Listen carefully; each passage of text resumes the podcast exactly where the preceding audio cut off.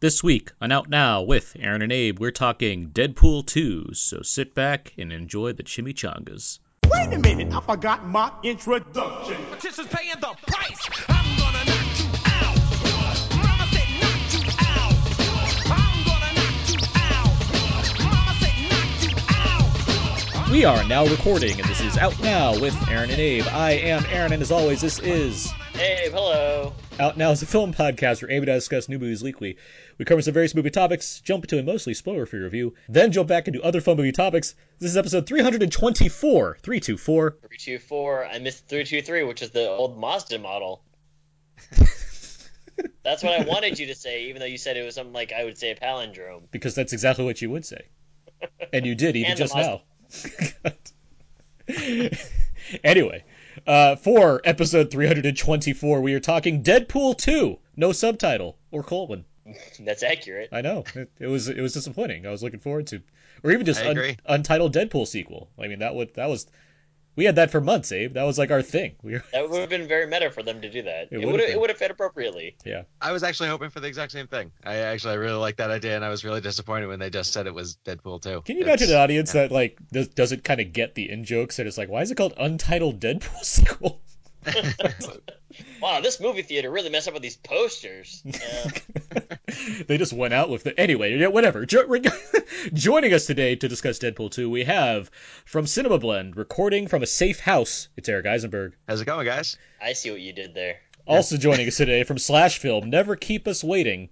It's Brad Oben. Hey, that's me. How are the two of you guys doing tonight? I'm doing fantastic. I love Deadpool 2, so I am very, very excited to talk about the Woo! We're gonna get into it. I'm ready to battle. Brad, how are you doing? I'm feeling pretty average, which is about how I felt Deadpool 2. All right. Well, no. Always, always good to have you guys on. Good to have, good to have you, Brad. Bad, bad. Good to have you Oh. back, Brad. God. so it's gonna be back. I, uh, I think we had you last on for the Sundance show, if I'm not mistaken. Right? Did we That talk about probably- Sundance?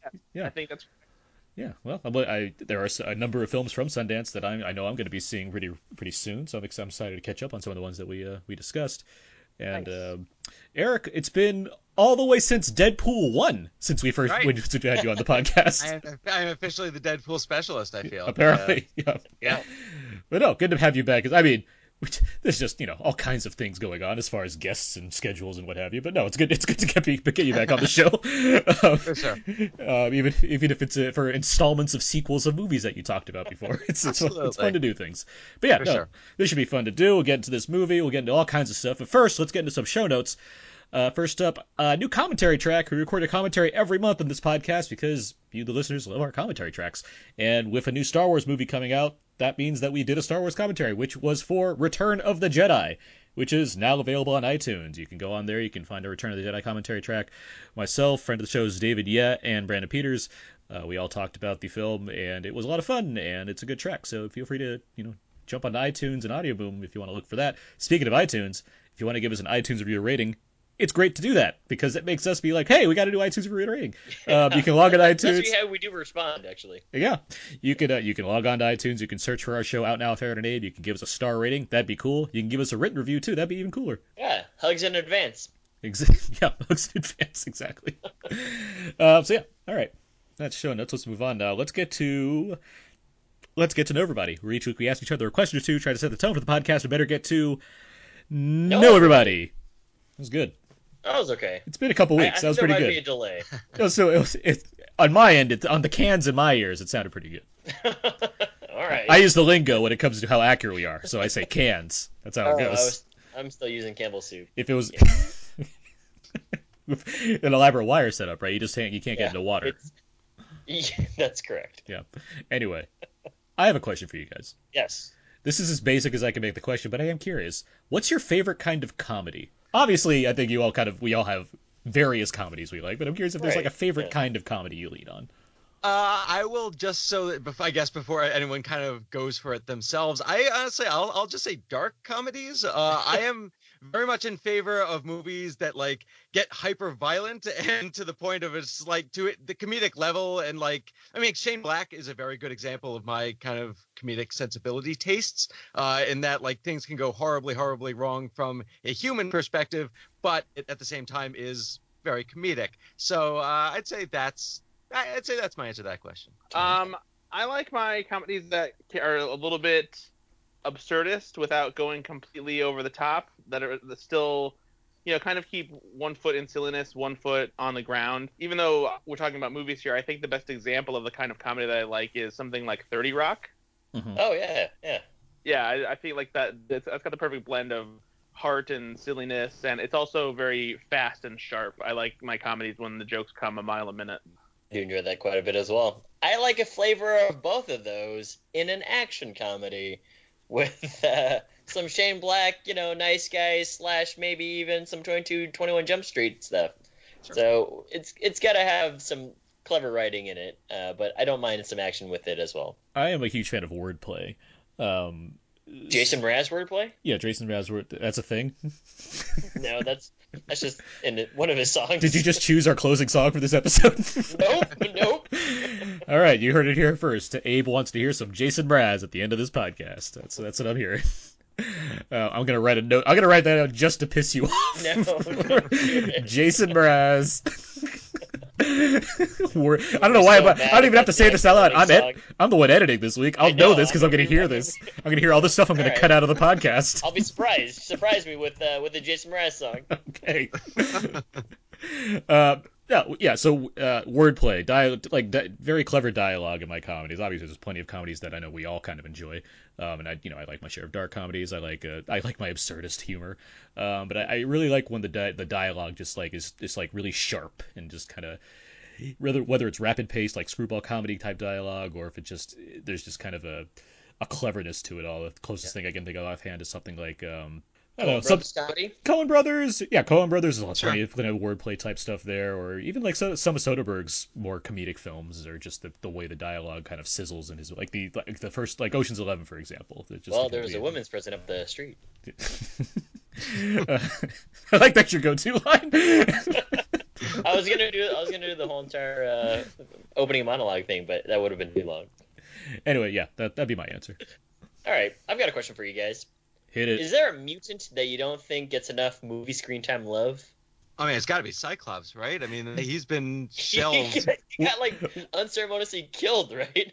Yeah, I mean, in the third movie, just for like going over to Superman, and it's just, I mean, from the very, very beginning, he should have been the leader of the X Men field team, but Wolverine was just like had to be the number one character in, in according to 20th Century Fox, so that's how it became. And so, yeah, I, I've always been, I've long been disappointed by Scott Summers' representation in these movies. What's funny is I completely agree with you, but I don't even like Cyclops as a character. Yet I like I respect the X Men enough to think, yeah, that that kind of feels bad for Cyclops that he's not really He represented. should at least try. I mean, at least try. I'll probably still hate it, but at least try. like the character is inherently a lot like Captain America, and that's worked out pretty well for Marvel. so it's like, Uh, I don't think Rogue has ever been used to her full potential. I think she's always That's been good paint, painted as this kind of not not quite. I mean, she was kind of a damsel in distress in the first movie, but she never really feels like she's actively using her powers. And part of that, obviously, is because of her struggle with not really wanting to be a mutant because she can't have a real relationship with somebody. But in the in the comics and in the animated series, Rogue is a badass, and she's she's Yeah. awesome, and she can fly, you know. And I just feel like she she's really never been used to her full potential.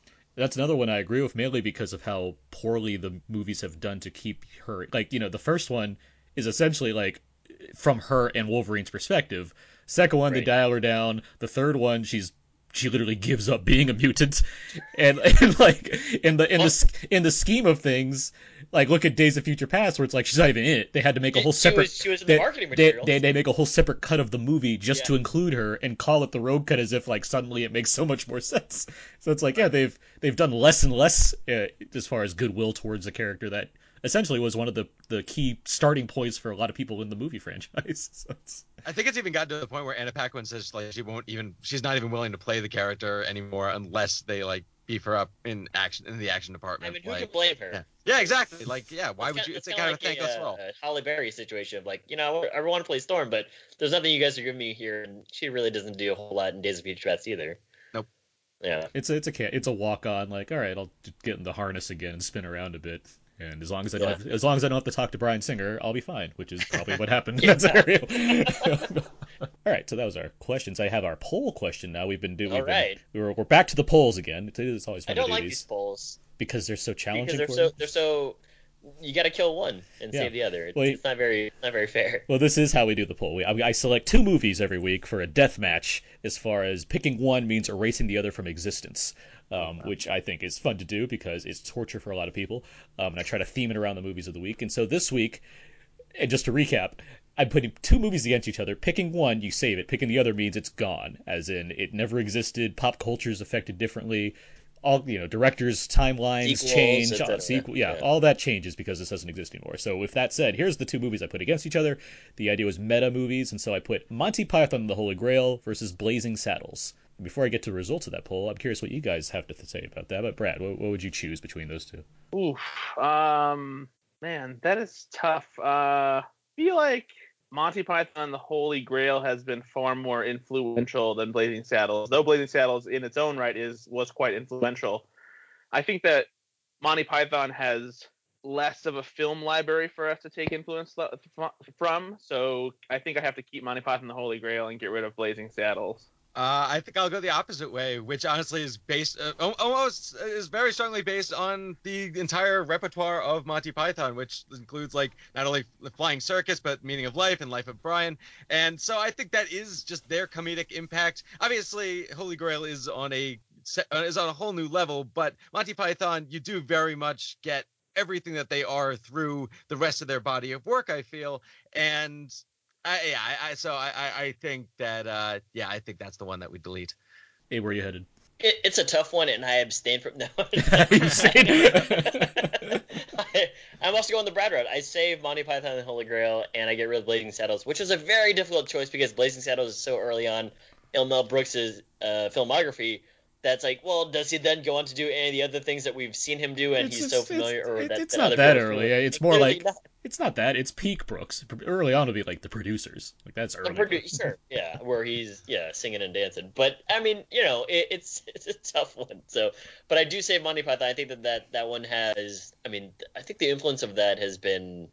Not to say that Mel Brooks hasn't been influential, but I think it's been a little bit more uh, worldwide. Um, so, eh, you know, tit for tat. I, I same. mean, I, I could hardly. it's difficult. I, I agree, and I think we, there's all kinds of arguments you can make for You're both also of them. abstaining. No, but there's difficult. There's I think there's there's reasons you can make for both of them as far as the impact they had, and I think of if I had to really go, I'd say Blazing. I'd choose. I would save Blazing Saddles just because I do think beyond just the comedic aspect, I, I think there's a whole you know there's a whole um, there's a whole social aspect as far as what that movie's doing in in terms of kind of how it tackles racism within the Western sphere Absolutely. which I, I think is an important thing. Where Holy Grail, I love, and it has all kinds of things going on as far as all the ways it's impacted kind of cinematic, you know, culture and, and the way jokes just happen. Uh, it, it's tough. It's a tough one. I would choose Blazing Saddles though. The regardless, the poll. Blazing Saddles was killed by my, by Holy Grail, which I was a little surprised by. I thought it'd be a little closer. It was eighty percent to twenty. Um, Holy Grail won that one. Uh, so yeah, that that's where that's where the uh, the listeners lied in that Well, one. you know, in general, throw, rule of thumb percentage, 80-20. 80 20. yeah. but uh but yeah, that that's where things led with the polls. I like doing these polls, so I'll keep doing them. I'll keep putting them up. And, Oh, for sure. Yeah. So yeah, with all that said, that's how you play. No, Know everybody. Everybody. That was better. it was all right, man. a little bit. It sounds great in my ears. I don't know what you're All hearing. right, I believe you. In It sounds like I'm a little early there. we're gonna do a new poll. how, does, how does- how does know everybody sound to the audience? And we'll we'll see which end happens. Let's move on. Let's get down to quickies. Yep. Each week now we move the wits and quickies. Yeah, that was pretty good for being off for like you know three weeks. See, I had that one down. Like that. That's about that doesn't fail me. Regardless, let's let's let's start with Brad. Brad, uh, what movies have you seen recently? Uh, well, I saw the old Deadpool 2, Yeah. which we'll we'll talk about a little bit later. Um, and then uh, when I was at the Chicago Critics Film Festival recently, I got to see a decent batch of movies, some of which I had missed at Sundance, some that played at uh, other festivals after Sundance. Uh, so I got a chance to check out uh, Paul Schrader's First Reformed. Mm. Oh, okay. hmm Uh, I also got to see a movie called A Kid Like Jake with Jim Parsons and Claire Danes. Oh. Uh, I got to see Puzzle with Kelly Macdonald and Irfan Khan. American Animals, uh, the heist film starring Evan Peters and uh, a few other. Barry Uh, Barry Keoghan, right? From uh, Yes. from uh, Yeah. killing killing of a sacred deer. Uh-huh. And uh, I also saw uh, the uh, thriller Revenge, which is super Oh. bloody and a hell of a good time. So uh, First Reformed, I really want to see, which I so I missed all my screenings for it, but it's out in like four theaters now. Um, Yeah. American Yeah, I was gonna I'm- throw. I was gonna throw my pitch that way as well. As uh, I was, I, I've seen First Reformed. It's fantastic and absolutely worth searching out in those four theaters. the ones you mentioned, Brad. Did you enjoy all of them? Or? I actually did, yeah. They they were all really good in their in their own way. They're all um, kind of you know completely different movies, and they're uh, they, they each bring something different to the table. Um, I think out of all of them, the one that I was most intrigued by and like I guess most entertained by was probably American Animal, just because it has this has this cool way of bridging documentary and narrative style film and like kind of blurring the lines between fact and fiction as far as what happened and what may have happened and what didn't happen with this because it's a true story about these kids that tried to steal these rare books from their uh, university. Yeah, that that trailer has me all ears. I mean, I'm pretty fascinated by that one. I mean, actually, every movie that you mentioned, I'm pretty fascinated by. Even Puzzle. I'm actually Um, going to go see American Animals tomorrow. I'm very excited about that. Boom. I will be seeing it in a week from now, but um, I, I'm looking forward to it mainly because um, I, I realized this later too. I think I knew it, but then I forgot, and then I found it out again. It's from the director of the documentary Imposter, which I was a huge fan of from a few years Yeah. back. Um, Yeah. and so yeah, and this and that was a documentary which I really I liked because not only because it was just well done, but it was well done in a way where it's like this just works as like a cinematic feature, like it the way it's kind of telling its story. So now he actually has like a suit, like a it's like half it's like a it's what's American Animals like? Is it like kind of like it is a it's it's No, dra- it's- it's dramatizing events, but isn't there like an actual documentary aspect to it too? Yeah, yeah, for yeah, and that's what's kind of cool about it is he bridges some of these documentary aspects with the. Fe- it, it's mostly a dramatization, Uh-huh. a narrative style film, but he brings in talking heads of the real people that were part of the Heights, and the way he has them interact with the dramatization is is very cool. It's very unique. Nice. Yeah, very cool. And then I also saw uh, Solo last week. Ooh. We'll get we'll get to that in a few weeks. Heard of Or it. A couple of weeks. Yeah. Next week. Yeah. cool. All right. Uh, Eric, how about you? What are the what are the I recent was gonna, I, honestly, he, he, he uh, hit on every single. Like I've been living in blockbuster world, so yeah, I've been living with Deadpool, Solo, and uh, First Reformed. Those are the three uh, big three that I've been uh, working with. I'm gonna go see American Animals tomorrow. So, yeah, all my talking points are used up. Thank you, Brad. You're All right. You welcome. Are, you're welcome. hey, it, it just saves time with the listener because they're thinking, "Oh my God, traffic's not as hard as it. I, I, I can move through this podcast a little faster." So we're moving on. Yeah. We'll just keep going. Second There you go. button. Abe, what about you? I haven't seen anything this week. See, saving time already. There, there we go. Just crushing it. All right. Uh, I've seen a few things that I want to make note of. First is uh, the the, nec- the Netflix docu series Evil Genius. Have any of you guys watched this or know what this is? I have not, but I've heard it is great. Uh, so this is. Abe, remember the film Thirty Minutes or Less? Yes, I do remember that movie. Remember how we were disappointed in that movie? Yeah, we were disappointed in that in that Aziz. Was it? Aziz it was Aziz, It was Jesse Eisenberg as Aziz, Aziz Ansari, Yeah. along with what uh, Danny McBride and Nick Danny Swardson. And Nick Swardson. Yeah. Yeah. And it was about Jesse Eisenberg being strapped with a vest with an explosive, and he had to rob a bank or else it would blow. Um, this is a, a documentary about the actual scenario where a person was forced to rob a bank with a thing around his neck that would blow up. And it did not turn out like the comedy that that film was. And this uh, docu series explores in four parts everything that led up to that moment. Um, and there are a lot of twists and turns as far as the people involved and what's going on and how what other heinous crimes also occurred in the same kind of scenario in the same within the same realm of people. Um, it's pretty it's it, not necessarily intense but it's certainly like oh this makes me not feel good by the in, in terms of the people involved and how horrible some of them are. Um, and it also makes me dislike 30 minutes or less even more than, um, i already uh, kind of didn't like it because it's like wow they made a a bad comedy that just really makes light of a horrible situation for a real person that was involved. Um, so yeah uh, but yeah, I've been so I'm halfway through that so far, um, but it's very engaging. They're only like it's four episodes and they're all like about 45 minutes, so it's not even you know it's not too much of a too much of an ask, especially since it's divided into four parts as opposed to like one two and a half hour documentary or something like that. Uh, the other thing I'll mention is Cargo, which is also on Netflix. Um, Okay. This is a new zombie film starring uh, Martin Freeman. The idea is it's set in Australia. It's based off a short film from the same directors as this one, um, and it's. I guess I can kind of get into it because it's. I, I don't think it's it's like a spoiler. The idea is that like there's you know you know you know how zombie movies work. You get bit, you turn into a zombie. and the the rules of this one are basically you have two days after you get bit before you turn into a zombie. Um, and Martin Freeman's character, he has a young daughter, a, like a baby, a baby daughter, and he gets bit. And the movie is about him basically figuring out what to do within the two days before he turns into a zombie, if he turns into a zombie. Um, and that that ideally should give you like a, a, a decent amount of stakes and like make you intrigued by what's going on. I think the problem is it doesn't know how to explore it well enough. Um, it, part of it's because the short film, which is like not that long, it does that so much better than this movie does, where it just feels like it's expanded out into an hour and forty minute, you know, version of a pretty simple story.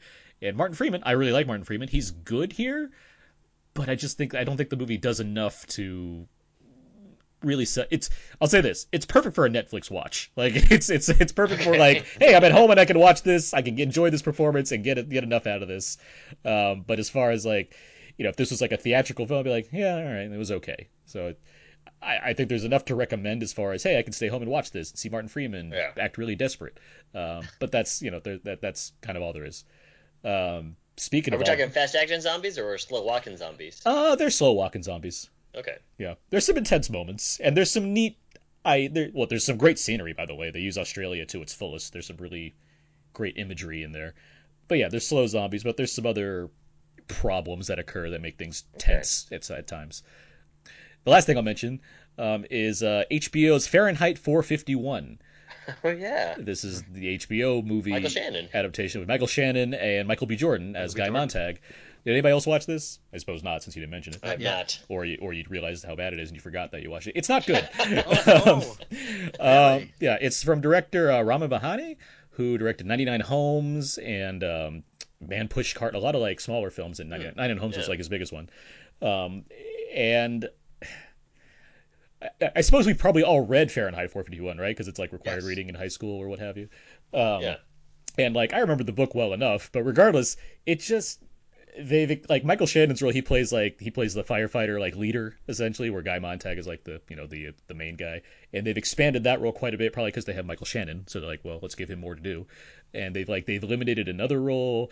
And just the, the things they've done to it's not it's not a matter of like it's not like the book so I hate it that's not the case it's more of what they've done with it just kind of all the messaging there is made to be very obvious given the era that we're currently living in and how you can use a totalitarian government system to eh, tell you what to do and what not to do and what's right and what's wrong. The way this movie plays with that to kind of update it for modern times is that book came out in what the 60s, 50s.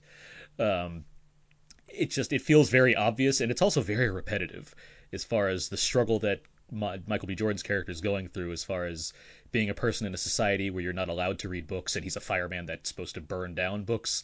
Um, it just it kind of hits you over the head over and over with the same point about him struggling once he realizes like hey I can read this and actually this is interesting. It is kind of it kind of belabors the point about that. And some of the symbolism is very obvious when they're like driving out in their fire trucks.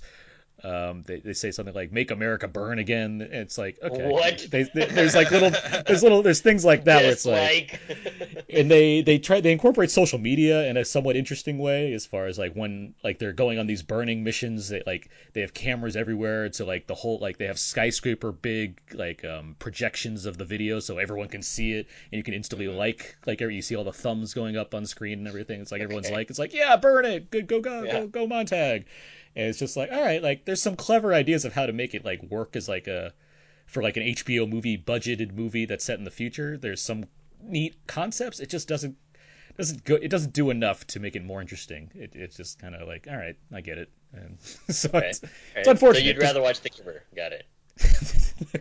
I would say The Giver was better than this movie. I I, like I Giver. would agree. Yeah, it's, no, I'd rather. I put on my Twitter. I think uh, Brazil, Ridley Scott's Mike and Macintosh commercial, Equilibrium, all better than Fahrenheit 451. But yeah, so that's what I have. So that's on Equities. Jim. Let's move on now. Let's get to our uh, trailer talk. We talk about one of the newest movie trailers of the week, when it's coming out, what we thought of it, what have you. And this week we are talking the Happy Time Murders. This is the, I believe, long in production or long in development at least, uh, film from director Brian Henson, uh, son of son of Jim, director of Muppet Yeah. Treasure Island, Muppet Christmas Carol, among other things.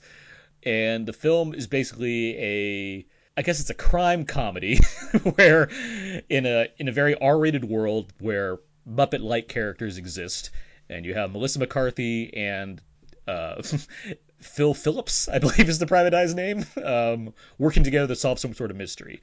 Um, and the the you know the gimmick is essentially that all these Muppets are very explicit in how they you know act. Um, with all that said, let's start with let's start with uh, Brad. Brad, what do you think of the trailer for Happy Time Murders? Uh, I really liked this trailer a lot. I thought it was hilarious. Obviously, it's very crass and crude, and it's meant to uh, shock you with how you know dirty these Muppets are being and everything. But I just I love the you know uh, irreverent style of humor here. That it, it's something that you don't really see from uh, movies that have puppets like this, and I, I think it's going to be something that's really fun. And seeing it with a crowd, uh, it was attached to my screening of Deadpool 2. Uh, the audience, which it was perfectly geared towards, absolutely lost it during this trailer. They were laughing so hard, especially the end gag. People were laughing so hard. They were still laughing as the 20th Century Fox logo and stuff was coming up for Deadpool 2. It was uh, it was a huge hit. I'm, I'm very excited to see if uh, if it's actually delivers the goods. How about you, Eric? Uh, well, honestly, like weirdly, I guess I had the kind of opposite direction of or uh, opposite feelings of that audience because I'm I getting a kind pattern of, here like, from all this, but okay. I- I- right? Uh, I, I actually kind of like, and it's bit when it was like I appreciate the kind of R-rated puppetsness of it, but I almost kind of liked it in its kind of restraint in that uh, I'm happy to just have a puppet noir film that is dark and has them cursing and just plays it out, even as even for even as like a straight bit. However, like so like the whole bit with the silly silly string at the end was just like a little bit of a step too far. But at the same time, like I am a person who can like I mean, just a couple years ago you had Sausage Party and you had movies like Fritz the Cat and Meet the Feebles. So like I I, I can get on board with this, and obviously that those are kind of high bars for it to reach. But uh, I, I think this could be really funny. It is weird how long it has taken to actually get made. I, I like I think that Katherine Heigl, correct me if I'm wrong, was like attached to star in this like years and years ago. Uh, before Cameron Diaz, I know, was uh, yeah, And yeah, yeah. Heigl, Yeah. was out there. Cameron, Cameron Diaz was out. Yeah, I know. It's it's been like ten years that they. I remember Wow. hearing about this idea, and then yeah, it's been a while. Yeah, it's been a long time in development, and I honestly I hope it uh, works just because also like August this year is such a disaster zone. There's absolutely nothing going on. So to actually Crazy see Rich Asians, come on. which one? Crazy Rich Asians. Okay, that's fair. I, I- I'm looking forward to that. But yeah, so uh, I, I I have some hopes, and uh, we'll, we'll we'll see how it goes. The the trailer left me with some mixed emotions, I'd say. Abe, how about you? I'm kind of with Eric on this one. I mean, there's like a lot of stuff here that I really do like, and did I laugh out loud? You're goddamn right I did. There's like some really like crass humor there that is right in my wheelhouse. But in terms of like where, where the plot goes and, and I guess what's gonna happen, I'm not sure. Um, I guess uh, I I'm I love this cast by the way, the the human cast and all the puppeteering and whatever else too. Um, I I did have to question whether that that was a real statement when they put like you know from the director Muppet Treasure Island and whatever else. I was like, well, they, they can't really lie about that. So definitely was uh, Brian Henson, and I'm glad that they've got this idea going. It does remind me of Avenue Q a lot, um, and Avenue Q uh, had songs in it, which made it even more uh, exciting. But um, yeah, you know, I, I'm I'm not sure how I feel about the whole entire like uh, direction of the plot, um, and I hope that it's good. I, I mean, I, I laughed at at a lot of what was going on in this trailer. I'm I'm into this idea. Um, as a trailer, I'd like to think it's selling you basically kind of, you know, the, the kind of things to put butts in seats. Um, you know, as far as kind of the gags and what it's going for, I, I wouldn't necessarily expect like deep characterization and like a very involving uh, mystery story that's you know going to rival you know some of the great noirs. But at the same, I, but I, I do I do expect a little bit more as far as the effort being put here uh, is in, in kind of d- developing who these people and Muppets or puppets are, along with like giving you a plot that's kind of wor- you know worth a damn. Um, but as far as like, hey, here's this, here's a concept for this thing. They, st- I feel like they succeeded as far as giving me something. There's some, there are some gags that go far further than than one would think they would need to. But there, you know, there's there's humor to be found. I would say, and I, I mean, you have a, the supporting cast is kind of straight. You have yeah, along with Melissa McCarthy, you Maya Rudolph, Joel McHale, and Elizabeth Banks. It's like those are funny people that tend to make things funny. Like I, I don't, Absolutely. I don't have a reason not to, uh, Yeah. not to think that won't work out in some way. But yeah, no, I, I, I'm more curious than anything, just because yeah, it has been such a long time that I've I've kind of heard about the idea of Jim Henson doing a, a dark Muppet noir, um, and now it's actually coming. It's like okay, yeah, let's let's see where that goes. And I do feel like also like that this I mean this movie is coming out in just a couple months. Like it's weird that like we're only the marketing is only really starting to gear up now. Like I kind of figured there'd be a teaser like back in January or something. This seems like the kind of thing where like Comic Con will like be the like what like a screening will happen Yeah, or something, and like point. they Yeah, can really really start kicking it. Because it's like you know, with all the blockbusters that are coming out that actually you know matter to a majority of America, it seems Get a like little bit lost, It's yeah. yeah. it seems like the the dark Muppet comedy might be a little like oh yeah, that's coming out too. I mean, like, why was Well, there you know, why you- was there a Super Bowl commercial for this? I'm, I'm down. Well, the screenplay's from uh, Todd Berger, who wrote, um, among other things, he's been involved in a lot of TV and such as Parks and Recs and stuff. But he also did uh, "It's a Disaster," which is a movie I really like, actually. So um, I I, I am curious um, if that will, if that you know becomes something more than just like a silly comedy involving puppet characters. Yeah. But regardless, the Happy Time Murders opens in theaters uh, August seventeenth. Uh, so that's when we uh, have a chance to see more. and when um, I think Crazy Rich Asians comes out on that same day, Abe. So you'll have a double feature ahead of you. Boom, the best double feature. But yeah. Thank you, Movie Pass. You better hope Movie Pass is still in business. yeah, really. Well, by then it might be like fifty nine dollars per month. Oh, so back to what you were paying before. Yeah, exactly. All right, let's move. Let's get to our, let's get to our main review for Deadpool two. Hit it! There's this kid. He's in trouble. Move or die. Pump the hate brakes, Thanos. I ain't letting Cable get to him. But I can't do this alone. We need backup. We're gonna form a super duper fucking group. It's time to get back on LinkedIn. That should have been some of the trailer for Deadpool 2. 2016's Deadpool earned a lot of acclaim in various ways. It was a well-received superhero, well-reviewed superhero film that gave fans the Deadpool they wanted after getting something completely different in X-Men Origins Wolverine. It also became a huge monetary success. The 60-ish million dollar R-rated February release made nearly 800 million dollars, which arguably gave the studios a bit more confidence and potential for more explicit superhero blockbusters. That brings us to Deadpool 2 a film that happily uses its license to do anything for the sake of a very violent, profanity laden film about what it takes to make a family. The plot is fairly thin, but Deadpool, or Wade Wilson, takes a break from his mercenary world tour to stop a time traveler named Cable from killing a kid, played by Hunt for the Wilderpeople's Julian Dennison.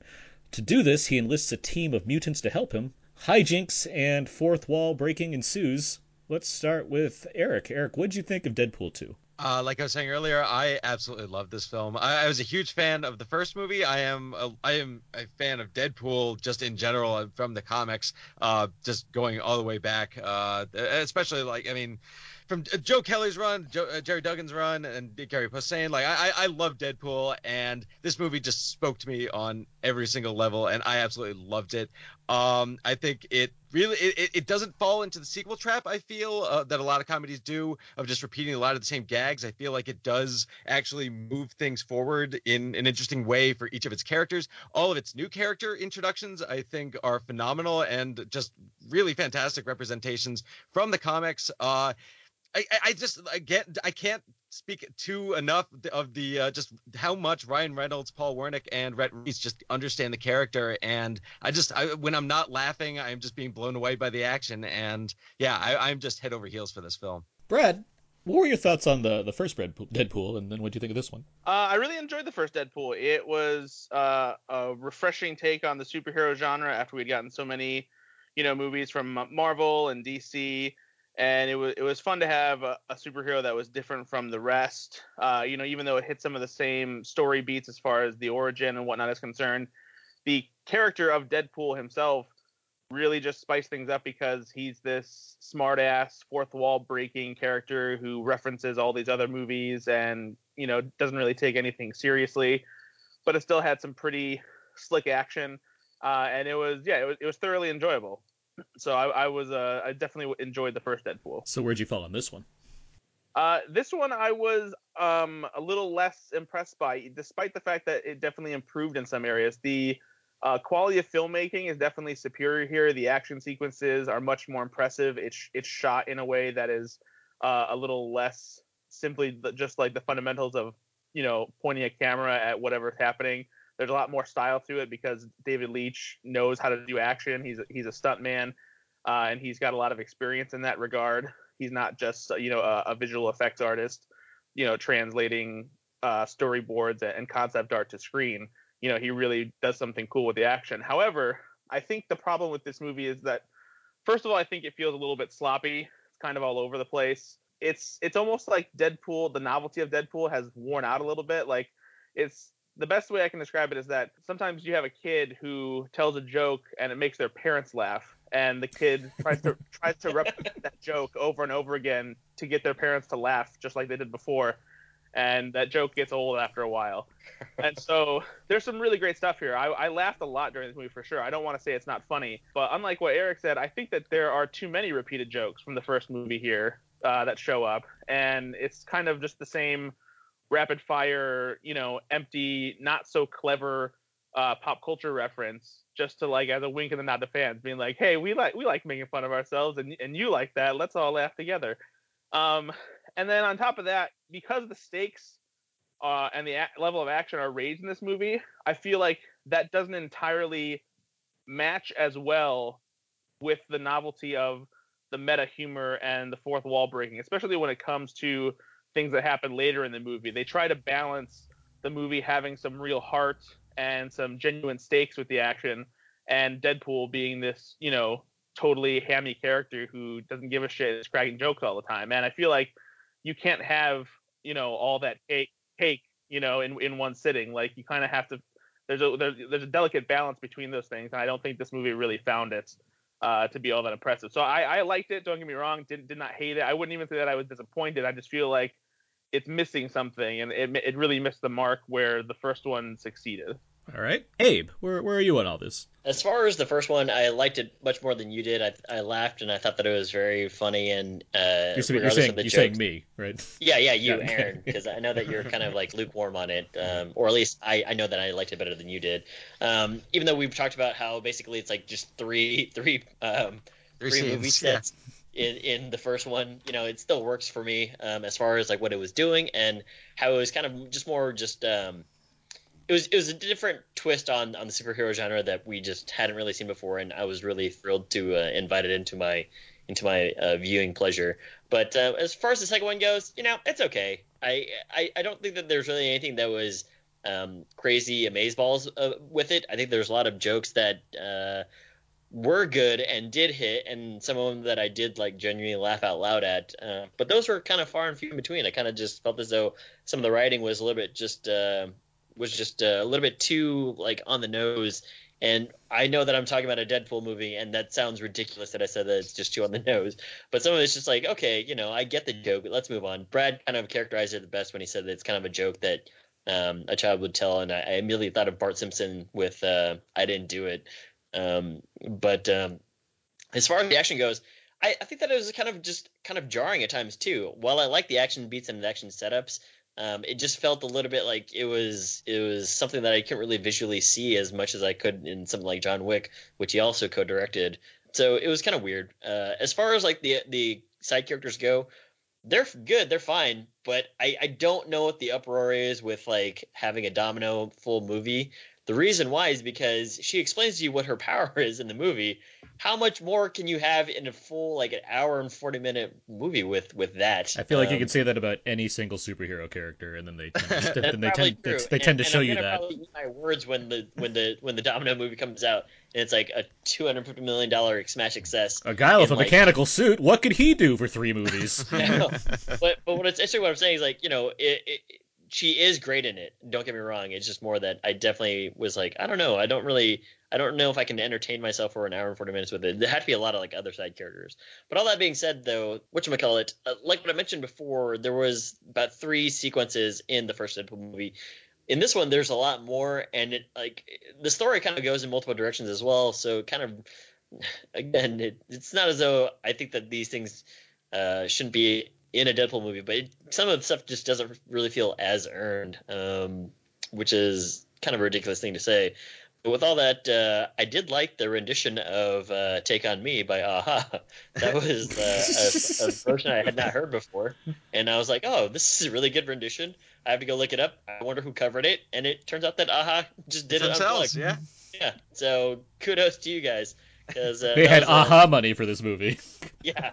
So I mean, they had a lot. The movie, the money's on the screen for sure. I mean, everything looks great um, on the screen. The effects, the effects, the characters, the the CG effects, they all look very, very, very, very good. Uh, but I just kind of wish that it was. Um, it's kind of it kind of reminds me of like a Ted two, whereas like a Ted one, I found it like, oh wow, this is like kind of really weirdly charming and also really weirdly like a, a neat concept. And then Ted two came along and it was like, well, yeah, it's more of the same. I feel like you're insulting the first Ted by comparing Deadpool because Ted's No. much better. I Um, don't. I to recap my thoughts on Deadpool real quick because Abe's already done a pretty ample job. I am lukewarm on it. I, I do. I I think it's fine. I it just it doesn't feel to me like anything all that different beyond the fact that he swears more and there's more violence and it's it's different enough to like you know have some kind of impact. It just the jokes being said just felt fairly easy, which is what I think about Deadpool 2 as well. I do think there's a lot that's improved upon the first one, which we've already covered as far as kind of scope, uh, the quality of the action sequences and whatnot. Although I still do think there are a number of action sequences that feel too edited, um, which is was a little surprising. It's like, all right, uh, but there are a number of standout sequences that do work as far as the action is concerned. Uh, writing wise, so this is from Rhett Reese and Paul Wernick and Ryan Reynolds this time around, but those two, it seems to always come back to what I said about Zombieland, where I think my comparison there has always been I think Shaun of the Dead is like a great Simpsons episode, where Zombieland's like a great Family Guy episode, um, where the jokes are just kind of for Oh. forgettable, and that's kind of how I think their humor works for me. I just it doesn't hit me in the way that I think it hits others, where some of it just feels like, hey, we're just naming stuff that's kind of now it's not like Friedberg Seltzer level of like pop culture references, but it's like the the way they approach humor just doesn't quite hit me and think feeling it's all that clever. There are some good gags. I did laugh a lot. I do agree. I'm largely with Brad and as far as how well this movie worked for me. I think there's a lot of good stuff here.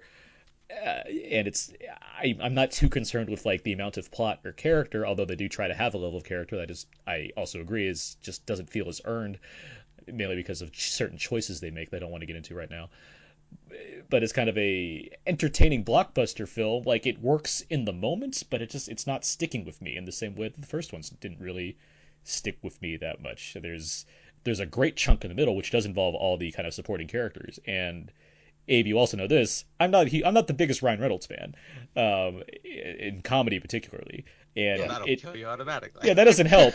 now, with that said, I do think he's perfectly suited for Deadpool. And in the first Deadpool, it really he worked for me really well as far as him being the sole, you know, the person that's carrying that movie. This one, it gives some room for more people. Obviously, you mentioned Zazie Beetz' Domino, and obviously Josh Brolin's Cable.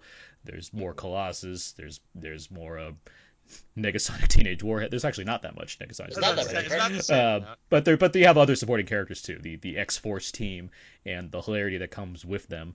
Um, but there's like a fir- there's a good like 40 minutes to begin this movie. That's a lot of Deadpool that just wasn't hitting for me whatever reason. It, it just it was kind of like it, it- some of the action was working, but like it just it felt like it took a while before it got to be the movie that I was kind of expecting to see, where like Cable and all of them were all together on the screen. It was like, yeah, this is the movie I like. And so like that chunk, I was like, this is great. I was really enjoying that. There's a giant heist kind of action-based sequence in the middle section that has easily the funniest moments of the movie, um, but also some really creative action moments as far as how to do a car chase.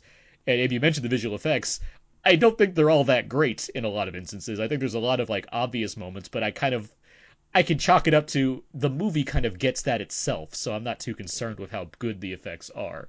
Uh, but no, like yeah, it, it works as far as this is entertaining, but anything more than that, eh, not really. Eric, defend yourself. I, I, I, just, I, I, I, I, I mean, I obviously com- comedy is subjective, but honestly, I just feel like, I mean, in the same way that you were just talking about in terms of, uh, like, in terms of heightening uh, the scope of what this movie could be, I think that that very much the movie very much leaned on, as we were talking about, just like the first movie because it was so micro budgeted, because it was such a like what like just push away film by Fox. It kind of had to use Tim lean on Tim Miller's skills to uh, just ma- ba- basically make itself look good with the money that it had. With this one, it had some room. I think David Leitch actually really does do phenomenal action sequences. I will perfectly stand up for it. Uh, I think Cable. I will agree that he is introduced a bit later in the story than you actually want, but at the same time, like I feel like his arc is completely natural. I love when when he does actually wind up uh, pairing with Cable or with Deadpool rather. Uh, it is exactly the dyna- dynamic that I want. Yeah. And, and and I will say that um, just in defense of just all of the references, uh, I guess part of the reason why I'm I'm more on board with it is because if you look just from Deadpool from a comic book perspective, in the comics he is making exactly all those same references, albeit in the movie world he should kind of be limited by the fact that he's only has the X-Men to like actually talk about, but I le- I appreciate the fact that he has this larger awareness of what comic book pop culture has turned into. Well, I guess that's And- I guess that's not like that's not my issue with it. The fact that he's Yeah. making references. It's more of the movie. Here's a weird way to say it. The movie felt Sure. a lot more like an X Men movie than the first one did. And by doing that, it feels like I'm getting less of like it's not a much of a meta comedy. It feels like it's just kind of like scraping the surface of what potential it has to really go out there with being a movie that is very well aware that it's a sequel to a movie. Like I, there's, I think there's a like like 22 Jump Street, for example, is a movie that really gets the fact that it's a sequel. There's other examples too, but that's the Sure. first one I thought of. Where this one, it feels like, all right, we're we have barely any plot, but we're going to use it to make basically an X Men movie that just happens to be more vulgar. Well, see, I would I would not say barely any plot because I would say that Deadpool does have a legitimate arc that he goes through. I mean, I we don't want to get into too many spoilers. From a, char- from, a, from, a, from a character standpoint, yes, there's a, there's a there are char- there's a the the the kind of the, the the through line of this movie is far more indebted to the characters than the actual like amount of story that we're getting. I don't disagree. but with I, that. I, yeah. I, but I, I think that is exactly kind of the nice thing about Deadpool, though, and I think actually it does prevent it from becoming uh, what you kind of describe as an X Men movie, which is it does ultimately come back to Deadpool as a character. This is about his like. I mean, again, this is kind of hard to talk about without giving too much spoilers, because and what is a spoiler? It's even hard to decide this film.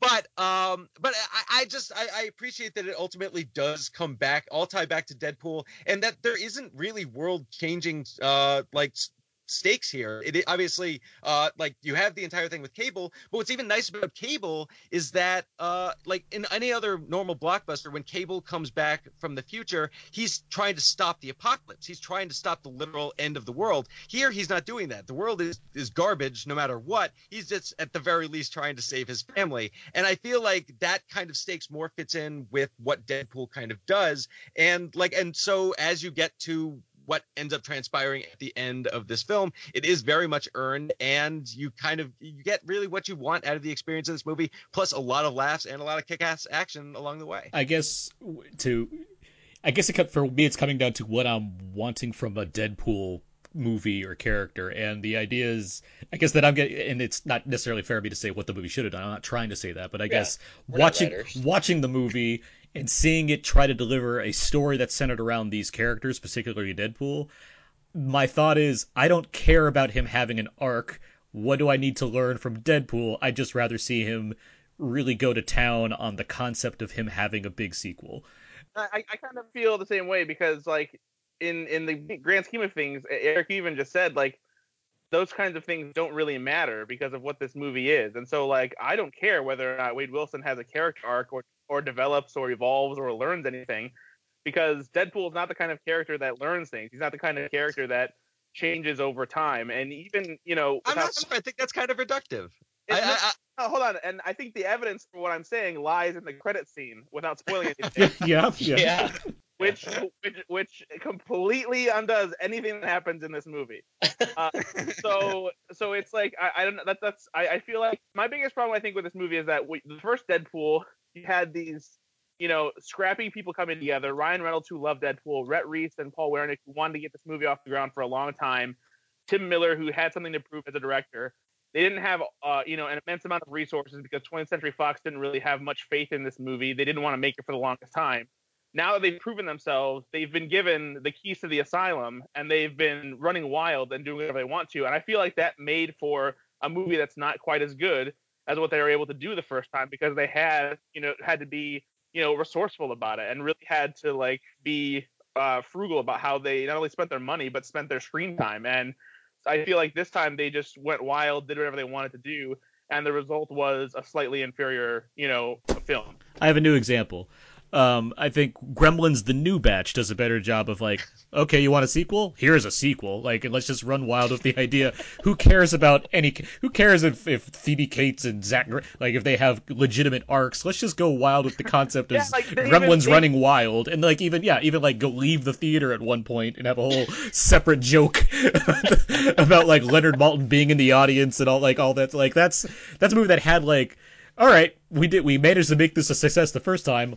What can we do now that's even crazier? And it seems like that delivered on. it. Where this one, it's like, well, we went crazier within a limit, within a limit of you still want you to care about this guy, and it's like, do I need to care about Wade Wilson? Like, does is him like learning what a family is going to make me think, oh yeah, that was good because of that aspect? Like, I mean, it's that that's what I think it's it's getting me. Where it's I like, mean, yeah. Well, one, one of the points that I will defend with Eric is just that I like that it was contained within its own little, its own universe, right? None of this was like earth shattering in terms of, hey, you know, if we don't do this, then Professor Xavier never f- meets Jean Grey or whatever the case is, or you know, the Sentinels will destroy the world. It's more just like, quite honestly, it's kind of like selfish reasons that Cable comes back. If, if that's the only reason that we're given, then that's a pretty selfish reason to come back. Hey, it's a really good reason too.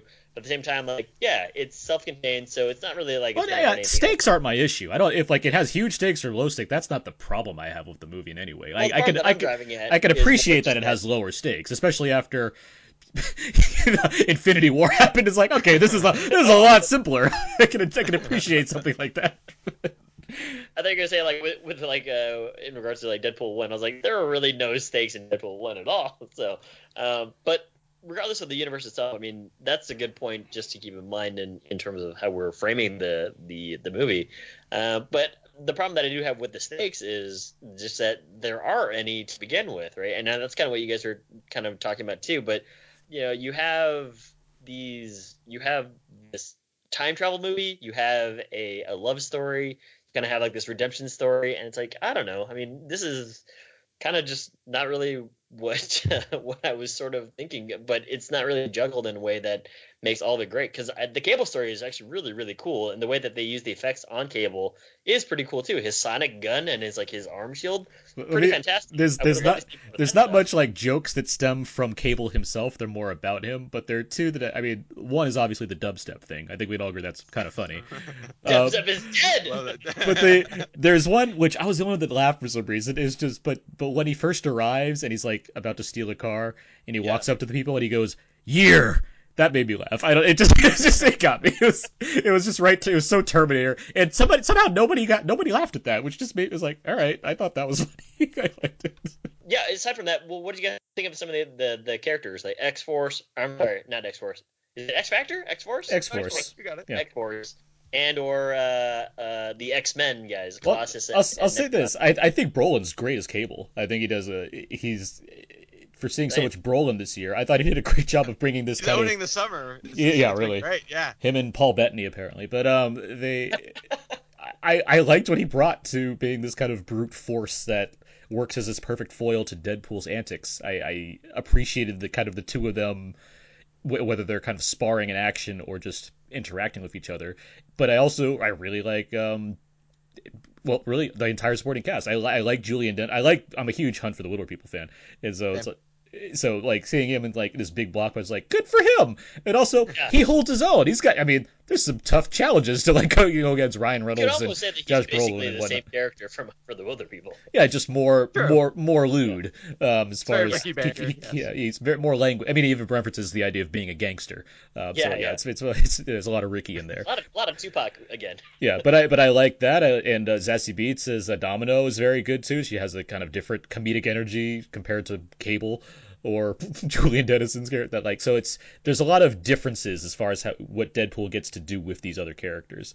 Um, and I appreciated that because yeah, like I said, the movie really takes off. I think once you incorporate all these other people, and of course there's the rest of the cast. I mean, the rest of the X Force as well. I feel like the less I say about some of them, the better. But it's just, Sure. but I, I would, I, would. I would agree. It's a slam dunk as far as the way they're used in this movie.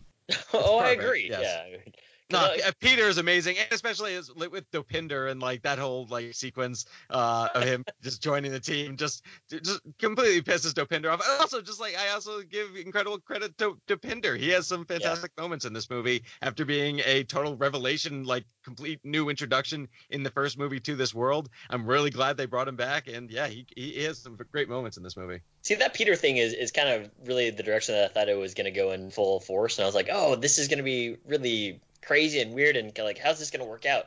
And uh, yeah, you know, I'll It- say without some- without spoiling anything, the Peter thing played out exactly how I expected it to, and yet I was no I was at no point disappointed in that. I was like, yep. I- but you know, what about what about folks like Eddie Marsan or whatever the case is? I mean, these are some big names in these like really minor roles. Brad, how about you? What do you think of some of these supporting guys we had here? Um, yeah, I mean, I pretty much echo a a lot of the sentiments you had, Aaron, as far as the the larger supporting cast. And then when it comes to X Force, I I, I kind of I vacillate ba- back and forth between how I feel about it because I think how X Force is used is very surprising and very clever, um, and works on on one level. But then at the same time, it it also feels a little bit of I I, I don't know. I, I feel a little bit disappointed in some way Mhm. Um, because like that, that's a roster of characters that you know you uh, I don't know I, I I can't really say too much more without really diving in Yeah, into the okay. I, I, I know, understand. I totally understand what Yeah. you're saying. I feel like anybody who's seen the movie and is listening to this will completely get what you're saying. Yeah. so so yeah uh, s- satisfied but you know I it's it, I I do wonder what it would have been like if it, they they went in a different direction. What did you guys think of Colossus's return? Like, there's still plenty of Colossus in this movie. I'm curious what you got. I liked it a lot. I mean, again, it's it's a like it's in terms of I mean, Cable obviously represents a foil to Deadpool in this like very serious, strict, and like kick your ass kind of way. But Colossus is very much the opposite of that, in which he's very soft and he's trying to soften his edges to try and turn him into a hero. And that worked really well in the first movie. Like there isn't a ton of relationship between Colossus and Deadpool in the comics, but it really they, they really gelled in the first movie. And so I like especially actually i will say when they announced they were introducing uh, cable and domino and like black tom cassidy especially at the beginning i was like are they going to have enough room for colossus to actually do anything in this movie? But uh, i honestly i think he's he has some stand serious standout moments in this movie. In the third act i think he has uh, one of the coolest action sequences. Uh, can't really get into too much there. Uh, but yeah, no, I, like I actually for I was actually concerned. I would guess is the term that I would use about what Colossus's role would be in this film, and I was honestly surprised how how well they utilized him. Yeah, I think he's fine. I think that there was more addition to him in the storyline, which is perfectly okay. Um, but you know, as far as like going over the top with anything, no, he sticks with being Colossus. So kind of like what Eric was saying, he's he's got a he's got a character trait and he kind of sticks with it. But um, yeah, it's okay. I'll say this because I was thinking about why I thought it seemed more like an X Men movie. They they it's something I did like about the Deadpool, the first one. In addition to other things I liked, they had a cool Junkie XL score in that first movie that I appreciated because I just rewatched it and I was like, oh yeah, I do like the score of this movie. This one has a Tyler Bates score that's just very generic, and it's like, all right, there's some neat. I mean, obviously they use a lot of songs. The in this mo- soundtrack notes. There's there's some It's soundtrack notes. Uh, It's yeah. kind of weird that it is almost very Guardians that way, which is also a Ty- Tyler Bates. uh, Exactly. movie. Yeah. It feel Yeah. that's Um, what that's what I felt. I was like, yeah, all right, this feels pretty standard. I mean, yeah, you can bring up all your Celine Dion and a-ha and what have you as that comes in here. I mean, and, those- and, and, there's a sequence. and there's a there's an orchestral moment in towards the end that's Yes. ridiculous that I appreciated as well. It was just a little little elements like that. I was just thinking about Yeah. that. you know, one of my favorite sight gags was uh, Alpha Flight on the taxi cab. On the taxi, yeah. yeah, that was, that was a great one. But um, yeah, you know, there was like a lot of sight gags just throughout the movie that uh, it's kind of like a blink and you miss them, which I which I you know thought was appropriate for the movie. But um, yeah, I, I don't know. I mean, is there is there much else? Well, I mean, you're you're talking about that. Like, there's a lot of visual gags I think work, and I think that's credit to Leitch again as a director. I think he knows how to deliver that more. Um, compared to, compared to Tim Miller, who I don't, yeah, I don't think we should necessarily bag on Tim Miller. But he did a great, you know, he he made that I mean, movie we work. talked about it with like the with his limitation and budget and yeah, for sure. too. Yeah, so it's Absolutely. it's kind of a push your back against the wall and see what you can come up with kind of situation where it's like, all right, you don't have this, well, we'll do this. I mean, that's like that's like almost all of Robert Rodriguez's career. I mean, it's Exactly. No, I, yeah, I, I, it needs to be said that the first Deadpool movie doesn't get made without Tim Miller. Like the resources that he was able to use through Blur, like that that, that movie just doesn't get made than the quality level that it is uh, without his input. So yeah, that's y- y- as you, like David Leitch might have it uh, step up in the action wise, but yeah, I agree that you can't really badmouth Tim Miller and Uh, his. especially since at least two of us are saying the first one is a better movie than the second one. So, I mean, it's that, I think that speaks to it as well. But but as far as I guess kind of delivering visual gags and what have you, this movie, lot there's a, there's a lot of jokes. Like it, it is a it is a, it's very much like a kitchen sink type movie as far as like let's throw everything at the wall and see what sticks. And I think what also got me, I already mentioned that I'm not the biggest Ryan Reynolds fan, but also just the joke hit percentage just seemed lower. Honestly, it just, it just because you did every single thing you could, it seemed like more of it wasn't sticking as well, which I think was also kind of getting me hung up on things, which also which is why I think yeah that the first kind of block of this movie just kind of felt like all right we're doing this like there's some yeah. good there's some I mean, good gags Yeah, as some- the jokes go, again, I, I didn't chuckle at all of them, but some of them uh, that did hit, I did laugh out loud at. I laughed a lot. and and you know, hey, kudos, good good for uh, because again, that's I'm pretty sure Sure. that's uh, what a majority of people have thought. That's, I that's guess- it's, it, it got an A cinema score going. I mean, it's and yeah, and definitely it hit what 100 audience, so. 125 million dollar opening weekend. Yeah. weekend. Pretty big box office That that's and good- overseas too. That's, that's good enough for fourth place in the summer gamble, right, Abe? So I think that, that's working. That's working in a I favor. forget where I put it. Uh, maybe higher. Um, but um, Yeah, I think it's something. I think it's something like it just crossed 300. I think it's a 301 worldwide, yeah, now. yeah, It's- worldwide it's doing it's it's doing it. Worldwide, it's made all its money back. Yeah. Yep. Who's doing Oh its no, job. I put it. I put it in the middle of the pack, so I feel okay with it. Okay, good for you. okay. I'm not. I'm not Marcus Robinson. Yeah, he is at number two. I know that. Anyway, um, any other thoughts on Deadpool two before we wrap up on that? I think it'd be good to see with an audience. That's there's, for sure. There, yeah, Oh, yeah. sure. There's, there's. I guess it's just more like there's certain things I'm trying not to spoil that I can't like delve into. I, I, I think there is. I think that's part of it. Is that like there are certain elements that I very much want to talk about, but yeah, just I, it's something that you really should see and shouldn't have spoiled. I can dance around one because one happens early on that I won't get into, but there is a there's a reason that sets the things in motion for Deadpool as a character that happens that was hard to get behind just because it negates what the first film did um, as far as what we're connected to. And I was really curious if the movie was going to go there because I kind of like seeing all the new characters that were added. I was thinking, well, how much like you were thinking actually, how Erica, how much room is that going to leave for everybody else? And Right. the way they solve that problem for at least one character is, oh, they're doing a very standard thing for most movie sequels. And I thought, it seems like a movie like Deadpool 2 that's very self aware should be better than this. And it tries to make up for it by having an elaborate Bond title like sequences that sequence that Right. comments on that very fact. But that doesn't take away the fact that they did it. That just feels like, and the movie even says this over and over again, lazy writing. And it's like, no, that Right. just seems like lazy writing. And it's like, you, no matter what jokes you throw at it, it doesn't really take me out of the mindset that that's kind of lazy that you just did that to write up. It's like, yeah, and now I know Eric, you would argue that it, uh, it, you know, it applies to the character, and I agree, I guess, to the degree that Sure. that's that's what they're going for. I will that- say, I, I, yeah. I, I am. There are. There's a part of me that does. I, I will agree with you that I had similar feelings when what happened. That we're so dancing around this. What ha- what happens, how and how it happens, and like the opening credits, and like I, I I was.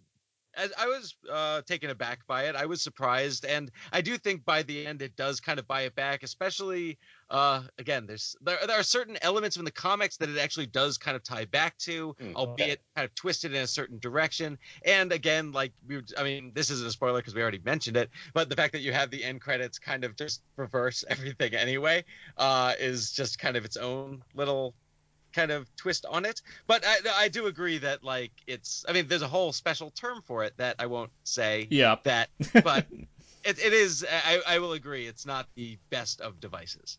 well, I got that out of you. So, Mission accomplished. all right. Well, Got with me to say that, one bad thing.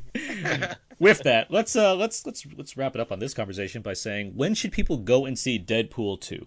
So Eric, where where should people when should people go and see this movie? Oh, I say immediately, just because again, like I, was just it- like this movie deserves to be seen with a crowd. I mean, it's it's like most comedies. I think most comedies deserve to see with a big audience that you can just kind of laugh along with. And this movie is again just so many laughs a minute that it just deserves to have that big crowd feeling, and you're only gonna get that now. So go now. Especially because Solo coming next week is going to uh it's gonna run through like a train through the box office, so that's gonna be a bit of a problem. So yeah, just try and find a theater with as many people as you can possibly uh sit with. That that'd be my recommendation. Brad, how about you? Yeah, I think um, a movie like this is best enjoyed with a big audience on a big screen. It's you know it's a big comic movie with a lot of laughs, uh, and if anything, it's you know uh, if you're one of those people who wants to be in on the conversations, there's a lot of fun things here to talk about and dissect, and you know it's uh, it's yeah it's just like it's, it's a good summer movie to take the time to check out in the theater. Abe? Yeah, I'd probably say you can probably wait for it at a dollar theater. Nothing to rush up to go uh, crazy for right away, but it's good to see with the with an audience. Yeah, the audience thing is a factor for me, so I would agree with you. Dollar theaters solid. Um, it, it's a it, it does it also looks good as a movie. Um, it, it it feels like a movie that you know costs double the budget of the first one, which Yeah. is still not that much in terms of superhero movies in general. Uh, but no, there's that section in the middle with that the like the whole X Force thing and beyond stuff. It's really good. Like it's really It's entertaining in all the ways that I Moves the wanted. movie along. Like it, it does. The prison stuff's fine. There's some good action in the prison stuff, but I mean, yeah, as far as We'll The get movies- to the prison just in a few minutes. the movie's entertainment factor, I really enjoyed the that whole like X Force to the heist to car chase stuff. There's some fun stuff there, and you know the rest of the movie. There's a lot of uh, you know it's very it's entertaining. Like I wasn't not laughing through a lot of it. It's just you know whatever. We got some hangups, um, but um, all right. That's our that's our review for Deadpool 2. Let's move on now. Let's get to out now feedback. Feedback, feedback, feedback. This is where I go over some of the various questions and answers on our Facebook page, facebook.com slash podcast. We asked a number of questions that you listeners gave us answers to, and then you listeners gave us some questions that we can provide some answers for you. So, Yeah, get it started here. First question is Who's your favorite cinematic smartass? Uh, friend of the show, Mark Hoban writes Bill Murray in just about everything. Let's go with Ghostbusters. Uh, Mike has Lou from Hot Tub Time Machine. Justin has John McClane. Uh, Tammy has Rizzo. And Renee has Die Hard. And lastly, Frankie has Jurassic World. favorite cinematic smartass. Do you guys have any answers? Feel free to join it, jump in on any of these, by the way. Ferris Uh, I, I I've mentioned my love for Shane Black already. So, but you have like Joe and uh, um, Last Boy Scout, and I love Robert and Robert Downey Jr. and Kiss Kiss Bang Bang. I mean, yeah, Uh, I would say uh, Wayne and Garth from Wayne's World are up I there like for it. me for sure. I like Mark's answer of Bill Murray. That's pretty good. That's a pretty great one, That's yeah. a pretty great one. And I like your Shane Black answer because there's plenty of smartass. There's Harry Lockhart and there's a, so you know I'll, I'll counter it, but I'll, I'll I'll say Gay Perry with Val Kilmer's character in Kiss Kiss Bang Bang. Nice. I'll, I'll go with that. I like hell of smart ass Mark Barry. best. well, what what Brad? Was I that like bad? my answer the best. Okay. yeah, I like yours the best too. So there you go. Uh, all right. Next question is uh, Who is your favorite time traveler? Justin writes Marty McFly. Michael has Kyle Reese. Nippon has a character from Kimmy Schmidt. Uh, Luke, Luke has Time Bandits. Uh, Renee has Ron Silver from Time Cop. Jason has Booster Gold. April has Domhnall Gleeson's character from About Time. David has Doctor Who. Christopher has Men in Black. Will Smith's character, I guess Men in Black 3. Uh, Frankie has Bill and Ted. Dwayne has The Terminator. And Mike has Craig Robinson in Hot Tub Time Machine. By the way, a lot of gifts in that answer, Yeah, people see like when someone answers with a GIF, everyone answers with a GIF, which which is which is great. which gives us more answers, I guess. People tend to respond more to those. cues, yeah. but it also means that Abe and I have to type all these out by Like, hand. type it out. And sometimes, like, if the, if the reference is really obscure, we're just like, well, I guess it might be this one.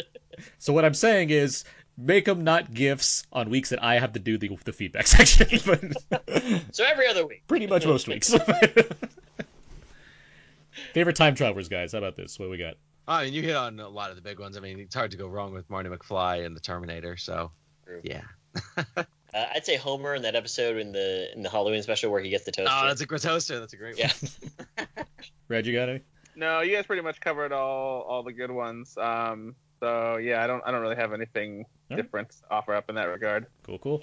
Uh, next question is: Some folks can teleport, others are really strong, and Domino is just lucky. What would you like to be your mutant power? Mike has mind control, and Justin has invisibility. So, do you guys have any mutant powers? That you'd want. You don't have to describe I the ones you, the, the ones you good. the ones you currently have. You don't have to describe, but the ones Yeah, that you'd want. I mean, obviously, we don't want to get you in trouble with the Senate. That's a deep cut. What did I just watch? That Bruce Davison in it, who played Senator Kelly. Oh, uh, Bruce Davis? Bruce Davison. Uh, Oh, Sen- Senator Kelly. No, he was. It, it was. Um, Oh, it's Designated Survivor. That was what it was. He was he was on. I was like, is that Bruce Davison? He's at it again. I was like, X Men? Yeah, yeah. it's weird that they introduced the whole "let's get rid of mutant subplot" in the Kiefer Sutherland president show, but you know what happens. Makes sense. They had to try and save their, their series somehow. I'm a huge Nightcrawler fan, so I'd say teleporting. By the way, Oh, that is a good one. Teleporting is pretty cool, and its power is, is very, very. That, that's a great sequence in X two. Domino's powers are honestly pretty great. I mean, just the idea that you could like, I I, I love her chill. Like she this the ability like the ability to just walk through life and know that absolutely everything is gonna go your way regardless of absolutely anything. That's that's pretty great. And like Yeah, for a yeah. guy who has like the occasional anxiety attack, like you know, that's it's pretty. It'd be pretty nice to have that kind of lifestyle. You know. Yeah. So yeah, I think Domino's got it made. Minus Alpha. ABBA's "Take a Chance on Me." hey, make sure to tell me if you can you can take a chance on me. It's in uh, Mamma Mia. Here we go again. It was already in our, our previous episode like a couple weeks ago. but uh, anyway, all right, moving on. Brandon, do you have a power you want to use? I would shapeshift. Oh, there you go. Shapeshift. Oh, morph style. Yeah. Good old Minus all Morph. like the depression. Remember everybody's favorite character, Morph, from the first episode of X Men the cartoon series? he just never wanted anyone's help. Remember how we all liked? We were all like, "No, Morph!" After he got killed in like the first episode. Then he By was, Mr. Sinister. then he was on like Savage Island later on. It's a whole thing. Anyway, You know a Uh, lot about the series. who doesn't? I agree. Everybody's a damn Gambit fan. They seem to know everything about this series, but anyway, next question: favorite films involving an elaborate prison of some kind. Uh, Jim Dietz, friend of the show. Bec- okay, I'll, I'll say Dwayne has escaped from New York. Jim Dietz, who's one of his favorite movies ever is Escape from L.A. He was annoyed, or Escape from New York. He was annoyed that someone chose it before him, so he had a, a gift from Escape from L.A. Uh, David has Cube. April has Face Off. Justin has yeah Face Off for sure, or even that one in The One, which I believe ends with what like Jet Li fighting on top of a pyramid. Other versions of Jet Li. With other versions of Jet Li through the time space continuum. Yeah, Sure. yeah. That's that's not a good movie. Um, Tammy, Tammy has Con Air. Uh, Jay has Kung Fu Panda for the oh yeah the um, That's the, a good one. the Ian Tai- McShane- what- what's it? Tai, Tai- Tai Lung? Yeah. Tai Lung. Yeah. yeah. That's Uh, a good prison. Philip has I he shouldn't have got that feather. Uh, Philip has Isle of Dogs. Scott has Count of Monte Cristo. Uh, Mike has Fortress, and Tyler has Escape Plan, which is just a, a cinematic version, a, a full length version of Face Off. But, um, any other favorite prisons that you guys can think of? I would These think are of some pretty it's- good ones here. I I was gonna say Escape from, Escape from New York being at the top of that list. Like I I, I- I have sentiments for None of- uh, yeah. None of you guys said Space Jail, so I'm putting that out there. Lo- lo- sorry, one's a good one too. Lo- Yeah, sorry, well, Lockout, but we all know what I I'm was talking gonna say about. yeah, Escape Yeah. from New York in space. Right. It's space jail. The movie that actually got sued by Escape from New York and won. Successfully Won, sued, yeah. yes. Yeah. Uh, any favorite prisons, Brad? Any movies where characters are depressed because the worst prison is the mind. Well, I guess no one brought up Shawshank. that's but a good one. I mean, boom. I mean, Brad was probably referencing Shawshank. Hashtag red. There you go. Yeah. Wait, Morgan Freeman's in the movie Red. What? Oh, I'm moving my hands very violently at the microphone right now to emphasize that. Wait, did Jim Caviezel just leave his wallet underneath my bed? There's my favorite time traveler. Caviezel? he was Jesus and a firefighter. I was thinking Deja Vu. Or Frequency. I forgot Frequency, which actually is a time travel movie. There's so many connections here, guys. All right, moving on. Uh, next question is uh, What are some unlikely pairings or teams in films that you really enjoyed? Justin has, well, best of all time, Mon- uh, Marty and Doc would love a movie of how they actually met and forged their friendship. So you say you Uh, want an unnecessary. Hold on. Hold, hold on. That- Hold on. Justin saying he wants a unnecessary prequel to how Marty and Doc met themselves. You know, it happened in 1955 when Doc hit his head on the toilet and Marty traveled backwards. So, movie solved. Uh, Matthew has, do I even need to ask? LOL, a whole bunch of smiley faces, Jay and Silent Bob, hashtag Blunt Man and Chronic. Um, April writes Watchmen, and lastly, Philip has Hot Fuzz. We'll Unlikely. give some love to. Midnight Run here. Yeah. Midnight Run, That's a Rush good. Hour. Speaking of cinematic smartasses. Again, every Shane Black movie. I will. 21 Jump Street. Yeah. Boom. Huh? Yeah. 48 hours. Yeah. 48 Hours, also a lot of social commentary. trying to think of unlikely ones that we haven't already gone through. Now we're just like, yeah, Shane Black. Just, just naming buddy comedies now. That's true. All right, next one. Favorite superhero lair, hide, excuse me, hideout or home. Uh, Mike writes, always like Superman's Fortress of Solitude from the Christopher Reeves films. Um, Justin has Tony Stark's house. The one that gets blown up? Yeah, that. No, So he gives the address to? yeah, that didn't, in, really, in Black's Iron Man 3? that didn't really help in the long run. A lot of Shane Black. I like. I like I like to think that Guy Pearce didn't know the address until he said it on the news, and, and he's like, "Oh, now I can do that thing." He immediately sends the helicopters after guys, that. guys, I I finally found it. I couldn't figure it any other way, but he told me, so I know. Well, I mean, what if Ben Kingsley told him after Like- he watched the news? Like he was really excited. He's like, "You'll never guess what? I'm gonna earn my pay this week. I found out Tony Stark's address. Guess you know what? He lives in Malibu. It's I, I know you you you guys couldn't figure it out. I'm sure, but I got it now. what can I say, man? It one works. one for the Mandarin. Yeah. then he starts doing the in, he uh, starts he starts uh, doing the Cabbage Patch, and he's like, it's just really ridiculous. He would definitely win in a second Academy Award for that. And I'd, with- I'd, I'd add in uh, uh, Syndrome's layer. I mean, his whole entire like base is pretty cool. oh, his volcano base. Yeah, yeah. That's a good his, answer. his dinner room is like in the heart of the volcano. It's I was, cool. I was gonna say just Batcave and be generic, but I really like that answer. Actually, Syndrome's Island. That's a good answer. I like that a lot.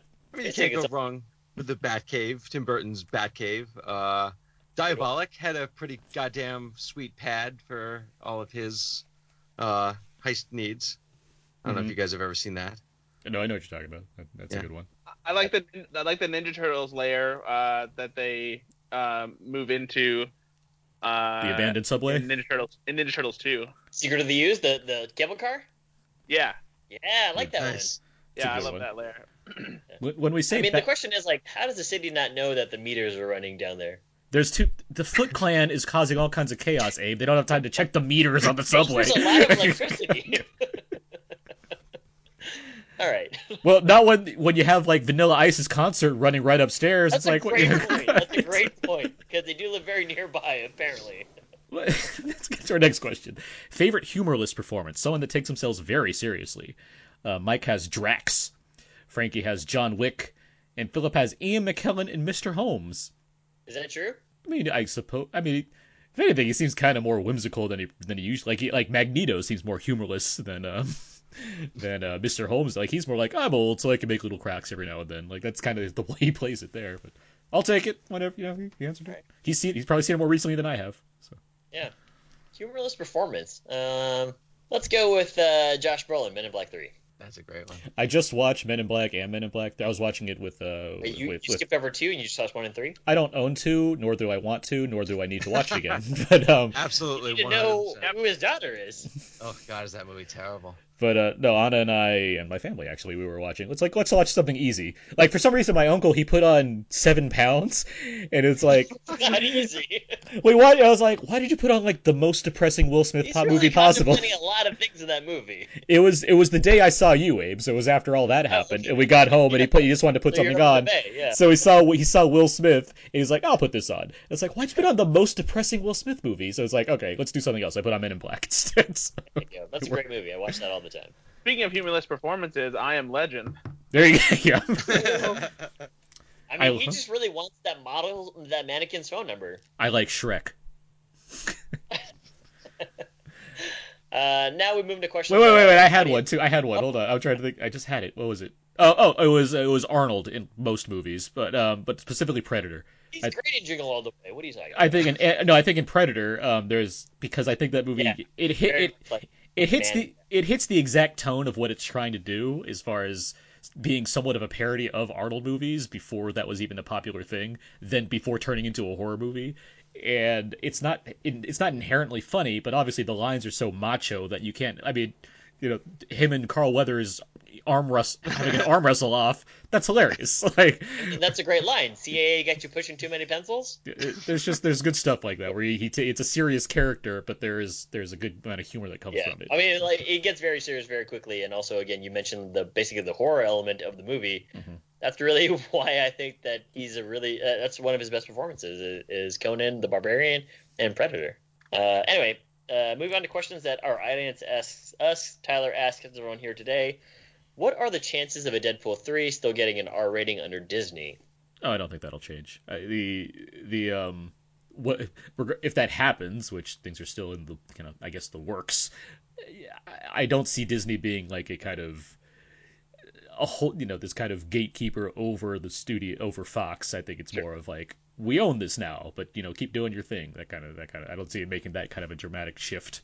If suddenly like Deadpool three is no longer R or whatnot. Brad, do you have any more or Eric? Do you either have more insight on this than I do? Well, I, I think even Alan Horn, back when like the announcement was first made, even said something along the lines of like that they would let he would let Deadpool still continue being R rated, and frankly, it would be absolutely insane for them to do anything else. Like this is a character. They, I mean, it's not. There's no box office hang up here, and like there is a part of me that does at some point. Like there's been some even debate actually in the last week about whether or not X Force would be R rated or PG 13, and there is a part of me that does kind of want to see Deadpool censored and then kind of have a reaction to being censored. There there is just there there is just plenty of meta possibility. Even more walls to break down. Yeah. Uh, so like I there is a part of me that almost uh, to actually feed back to what you were saying about ha- having constraints. Uh, it'd be kind of fun to just see him kind of like bounce off of those walls. But uh, but at the same time, like no, there's no way that I, I don't think there's any chance that Disney just in that whole grand spectrum that Disney would stop an R-rated Deadpool three. No hmm. way. Yeah, in terms of the, the percentage chance, I'd probably say zero percent. It's got to be an R-rated movie. All right. Well, next question. This one's from Dennis. Is there a better superhero name than Negasonic Teenage Warhead? Yeah, it was in Deadpool 2. It was Peter. That's a great. That's a great superhero name. I'm pretty high on it. Yeah, I I, I agree. Peter. You didn't and hands that down. solves that. Dust, dust off the hands right there. Yeah. Yeah. All right. Well, that's out of the way. Let's move on. Oh, is that enough feedback? feedback, feedback, feedback. Let's uh let's move on now. Let's get to our um. Abe, what uh what, what time is it? I think it's time for a very quick game here.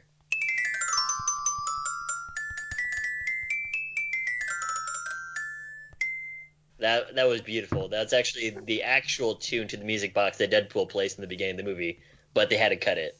Yeah, I know. Uh, I'm That's sorry, Aaron, that everyone keeps on like neg- neglecting your, your work for composition in Hollywood. One day, one of these will make it into a movie, and you guys will be game for you guys super today. proud. Yeah. What what is it? What do we got? It's on a scale of superhero sequels editions. So what I'm going to do is I'm going to name off some superhero movies, the sequels, number two in the series, and we're going to go off the Rotten Tomatoes score this week. So if you guys can tell me the what you think the Rotten Tomatoes score is for this sequel movie, let me know. No Price is Right rules, because I'm still going to count the ones that are over as long as it's closest to. So that's what we're doing this week. All right, okay, so we're gonna try to guess the score on a Rotten Tomato meter of superhero sequels. Correct. Got it. Okay. Tiebreakers IMDb score. Uh, here we go. Captain America: The Winter Soldier. Uh, Aaron, Hmm. Um. I'll say ninety-one. 91. Okay, all right. Um, Brad, Um, ninety. 90. And Eric, I'm gonna say, even though I love it, I'm gonna say 88. 88 miles per hour. This is a weird one because you guys, Brad and Eric, you guys are right in between it. It is 89. I almost said Uh, eighty-nine too. I jumped up to nineties. I was like, yeah, I'll go ninety. So for the tiebreak to actually get the point, what is the IMDb score for it? Brad, what do you think? Seven point eight. Okay, and then Eric. Uh, 8.6. It is exactly 7.8. So good job. Brad. Eight point six. That'd be like in the top ten, like on Big Bear for IMDb. yeah, Like, fair you know, It's been a while since I looked at those numbers. yeah, they're pretty weird. But um, Yeah, they- they're fair.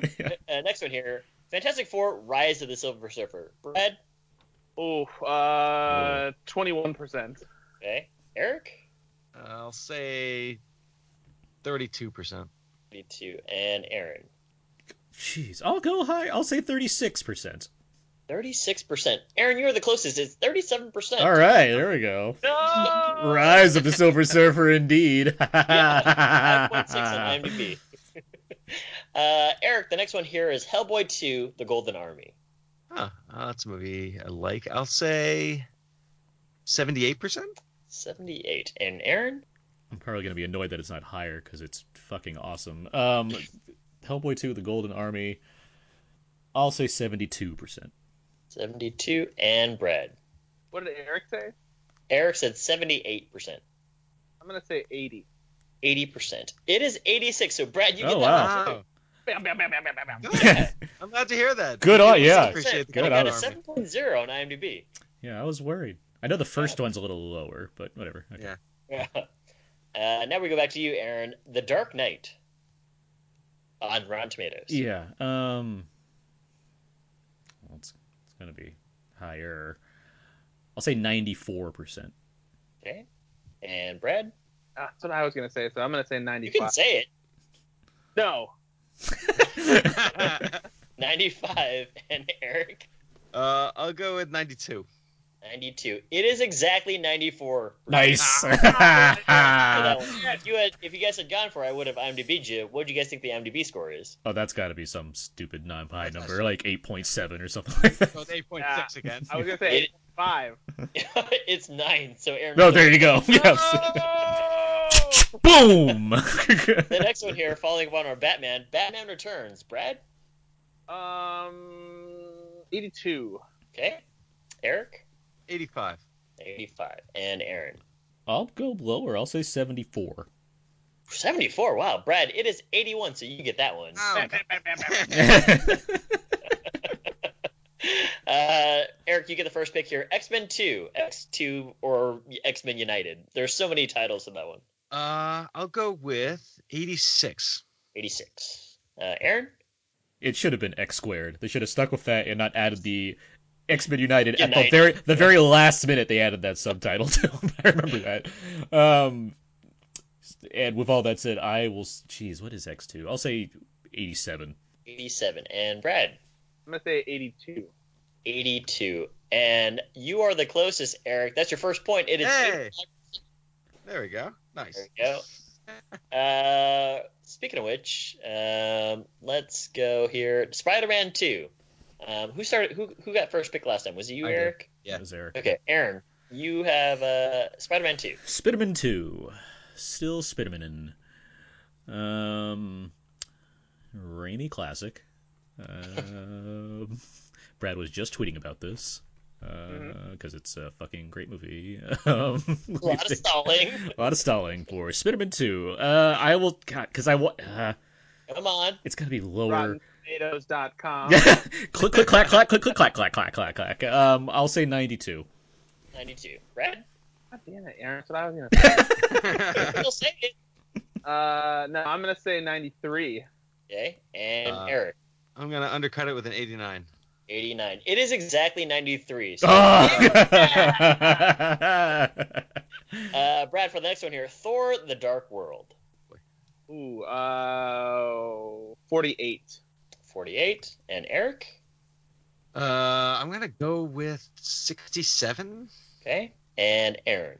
It's still higher. There's only one rotten Marvel movie, I think, which is Hulk. I think that's like 57 or something. I- I'll, I'll say 72 again. Ooh, that's pretty high.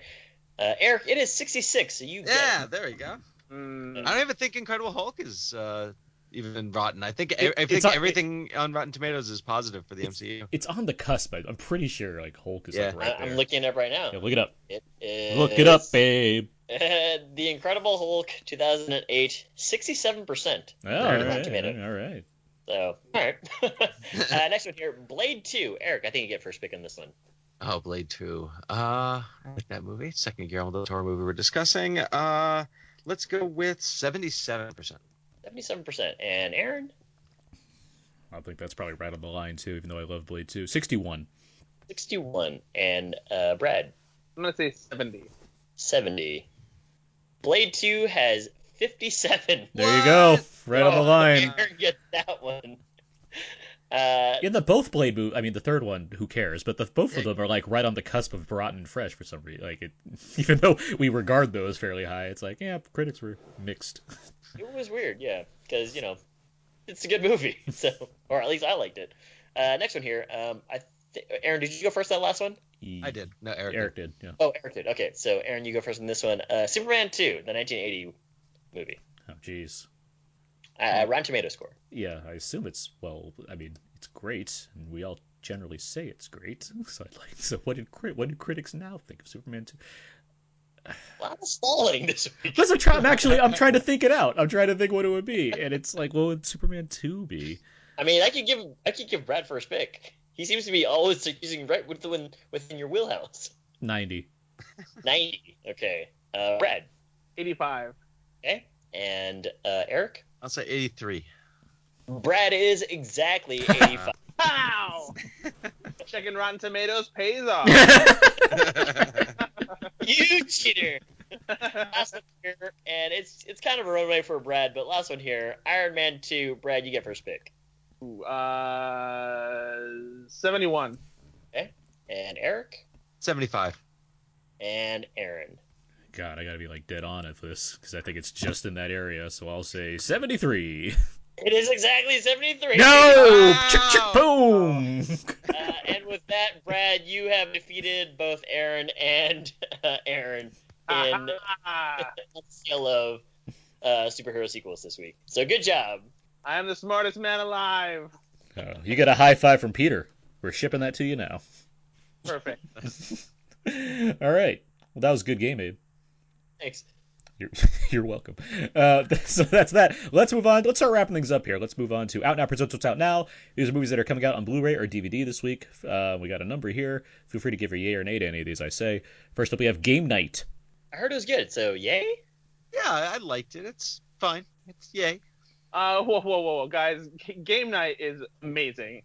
Okay, so super yay. Yeah. Super yay! Game night is, is is one of the best studio comedies I've seen in a long time. It is way better than it has any right to be. It is it is fantastic. It's so much fun. I definitely have to go check it out now. Your recommendation has really, really sparked. I'll be curious what you think, Abe, because I'm in the I'm Eric's camp. You know that. I'm just kind of like, yeah, it's good. it's good. Um, next up, I'll Red. report back next week. Next up is Red Sparrow.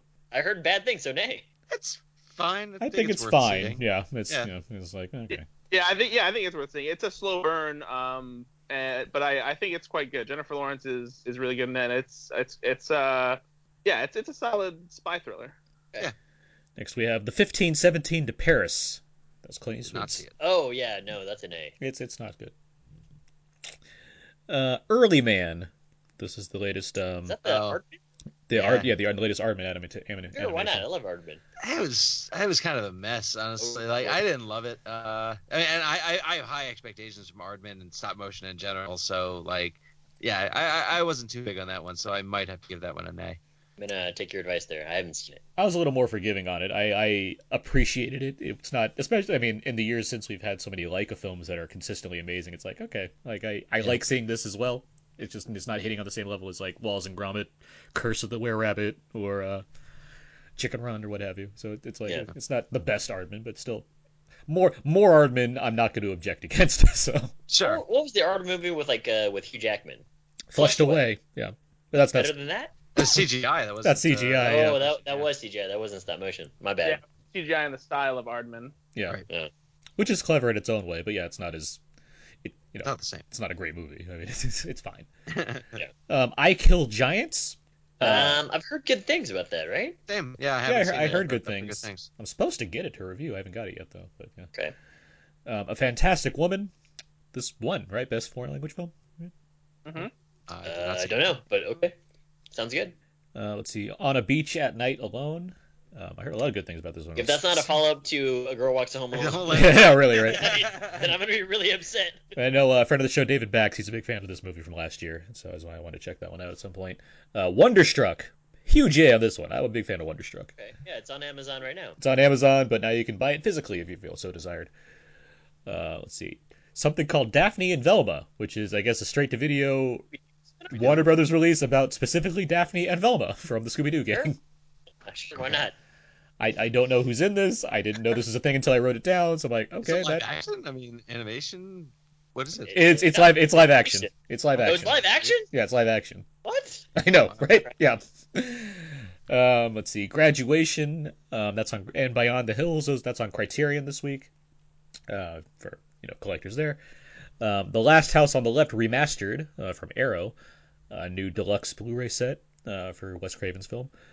Uh, let's see. A Fistful of Dollars has a new release from Kino, which I've heard some controversial things about because Kino's restoration of that film somewhat undoes what Leone's kind of palette um, for filming of that time is doing. So I know there's people that are more questionable about some of these because they did the same with Good, the Bad, and the Ugly also, um, where it kind of takes away some of the style that comes from his the nature of those movies. Regardless, Kino, fucking up. Stop it. and lastly, uh, a couple 4K releases I want to note. Jurassic Park has like a big deluxe set this week coming out for its 25th anniversary. yeah, go buy it. It's a great movie. Uh, the Matrix and The Patriot all get 4K releases. All equal, right? We all love Jurassic Park, The Matrix, and The Patriot the exact same amount. in amounts. order. Really, You said yes. in order. Jurassic Park, Matrix, and then the Patriot. We all we all watch those back to back to back constantly, right? That's yeah. Natural trilogy, yes. Yeah, this Memorial Day, it's going to be all Matrix, Jurassic Park, and The Patriot. all right, that's out. That's what's out now. Let's move on to extremely cool. These are things that are now streaming on Netflix that I can make note of, or Amazon for that matter. Uh, first up on Netflix, I already mentioned Cargo with uh, Yeah. with uh, Martin Martin Freeman. Uh, worth watching on Netflix, I would say. Um, and uh, Tig Notaro has a new comedy special, Happy to Be Here. Uh, so that comes out on Netflix this week. Um, on Prime this week, uh, Beatriz at Dinner. This is the film uh, from Mike White with uh, Salma Hayek as the lead. Uh, Salma Hayek and John That's Lithgow. She's uh, just throwing shit at everybody, right? Pretty much, yeah. That's the movie. like it's, yeah, yeah, she's a she's a masseuse that kind of gets invited over for a dinner party for various circumstances, and John Lithgow's one of the guests, and he's basically an avatar for things that are wrong with the white privileged, um, and they butt heads. Put it that Okay. way. I've heard Uh, it's good. It's a it's good for a watch on Prime. That's for sure. I would, I'd say that. Uh, so that's extremely cool. Next week's show. Next week we're talking Solo: colon a Star Wars story. Eric's seen it. I have. So is Brad. Those Brad. Yeah. yeah. Uh, Fine. Yeah. But we'll, we'll we'll get to all those thoughts uh, next week's show when Abe and I get the chance to see it and uh, get some new guests that aren't Brad and Eric to talk about it with us. but, uh, What you get? but no, no, it'll be it'll, you know it's a new Star Wars movie. Why why not be Yeah. excited to go see it? And uh, last thing we do here, what should people go and see now, and what do you plan to see next? Brad, what should people see in theaters right now? Oh my goodness. Um, if you haven't for some reason seen Avengers: Infinity War, uh, like you just you just got to do it. It is just it's a great blockbuster movie. It's it's a fantastic culmination of everything that's happened in the Marvel Cinematic Universe. You definitely have to go out of your way to see it on the big screen. It's it's the kind of movie that just needs to be seen on the biggest screen possible. What do you see Uh, next? What am I seeing next? Um, I'm definitely seeing Solo again because I already had tickets before I went to my uh, press screening in Chicago last week. But otherwise, I think the next movie that I am excited to see is probably mm, Incredibles 2. I think that's that's the next one that I'm like super pumped about. I, I can't wait to see how uh, how Pixar delivers on the sequel after 14 years of waiting for it. It's coming pretty quick too, and like Yeah, there's like there's TV ads and everything. I'm like, oh my god, this movie's coming. I can't wait. Disney wise, like you have like three movies within a span of a month and a half. It's nuts. Absolutely crazy. Yeah, it's too bad they're going bankrupt. Oh wait, that's not true. that's not true at all. I just made that up. Um, Eric, how about you? What what should people see in theaters right now? Uh, one thing, I mean, I'll again just recommend if you can hunt down First Reformed. Yeah, I couldn't uh, definitely recommend it. Uh, Deadpool 2, I'm very, very high on. If that isn't hasn't come across into this entire episode, um, upcoming wise, I have, as I was mentioning, I have American Animals tomorrow, which I'm very excited about. But also, I have uh, Hereditary coming up as well, and uh, which is a horror movie, the horror family film with uh, Toni Collette. That that, that trailer uh, kind of shocked the hell out of me. So very much looking forward to it. I've avoided all trailers for it, but I am very much looking forward to Hereditary. Um, yeah, I, I will say I I would recommend yeah Avengers if you can see it because it's great. Why not? It's fun. Um, Isle of Dogs is still out there in a few theaters, so I keep saying see that too. Go see that. And um, and I do think Tully is very good. Um, so Yep. that's one to see as well. Yeah. And yeah, next I am seeing Solo. I'm also seeing uh, Won't You Be My Neighbor, the Rod, the Rod, the, Oh. the Mr. Oh, Rogers is great. documentary this week. I'm Uh, looking, I recommend that. so so great. yeah, looking, I'm looking forward to that a lot. So I got two very similar films to see this week. So there we go. Abe, how about you? Very jealous. Uh, I recommend Avengers: Infinity War as well, as well as if you're too burned out from all the blockbusters, go see Tully. Uh, and next, Solo. All right. Well, that's going to do it for this week's episode of Out Now with Aaron and Abe. You can find more of my work at the my personal blog, thecodeofzeke.com. All my stuff can be found there. You can also find me writing. Uh, well, there's not too much TV. Yeah, I was covering Atlanta and the Americans, and those the, are all done. Atlanta's done. Americans has two episodes left, but I'm still going to be, you know, covering it over at WeLiveEntertainment.com. You can also find you can also find me on Twitter at Aaron's PS4. Abe, Follow my Instagram at Oakley Dokley and Twitter.com slash Walrus Moose. Hashtag Kino, get with it. Uh, Eric Eisenberg, where can people find more of your work online? Uh, you can find all of my work over at Cinema Blend. Uh, you can find me on Twitter at e Eisenberg and uh, Facebook on Facebook uh, Cinema Blend page on Thursdays. You can catch me live for the Hero Blend live show, uh, which is at 1 p.m. PST, 4 p.m. EST. And there's also a uh, hour long Hero Blend podcast uh, that is available every single Friday. So yeah, Very cool. Great. Brad Oman, where can people find more of your work online? Uh, you can find me at slashfilm.com all the live long day. You can find me on Twitter at Ethan underscore Anderton. Uh, you can listen to Slash Film Daily, which is Slash Film's uh, weekday podcast where we recap the biggest movie and TV news that I and I appear on like two or three times a week. And you can also check out my podcast called Go Flix Yourself, F L I X, uh, available on iTunes and some other podcasting platforms where we talk about movies and crack a bunch of jokes and play some movie games. Very cool. Nice. You can find all the other episodes about Now There and Name over on iTunes as well as on audioboom.com. Listen to our old episodes over at HHWLOD, SoundCloud, or Podomatic. Feel free to email us any thoughts you might have had on Deadpool 2 or anything else we discussed today at outnowpodcast at gmail.com. Answer questions, ask them, do whatever over at facebook.com slash outnowpodcast or tweet at us at twitter.com slash outnow underscore podcast. And please send us plenty of gifs of scary clowns saying maximum effort and send them to Abe at our Tumblr page at If you do that, I will punch you in the outnowpodcast.tumblr.com. Yes, very scary clowns that have Deadpool references. All those to Abe. Send them to him. Send them to Please his house. His address is. Oh, um, okay. the Mandarin's coming. yeah, Hold on, exactly. guys, I gotta put on my suit. We know a Um, lot about movies. Yep.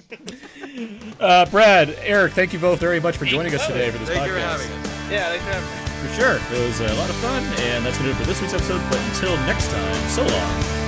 Goodbye. I've been all around the world, I've been a new sensation, but it doesn't really matter in this generation. The sophomore slump is an uphill battle, and someone said that ain't my scene. Cause they need a new song, like a new religion, music for the television. I can't do the long division, someone do the math. For the record label puts me on the shelf up in the freezer. Gotta find another way to live the life of leisure, so I drop my top. Mix and I mingle. Is everybody ready for the single? Let it go. Cause I've been shaking, I've been bending backwards till I'm broke. Watching all these dreams go up in smoke.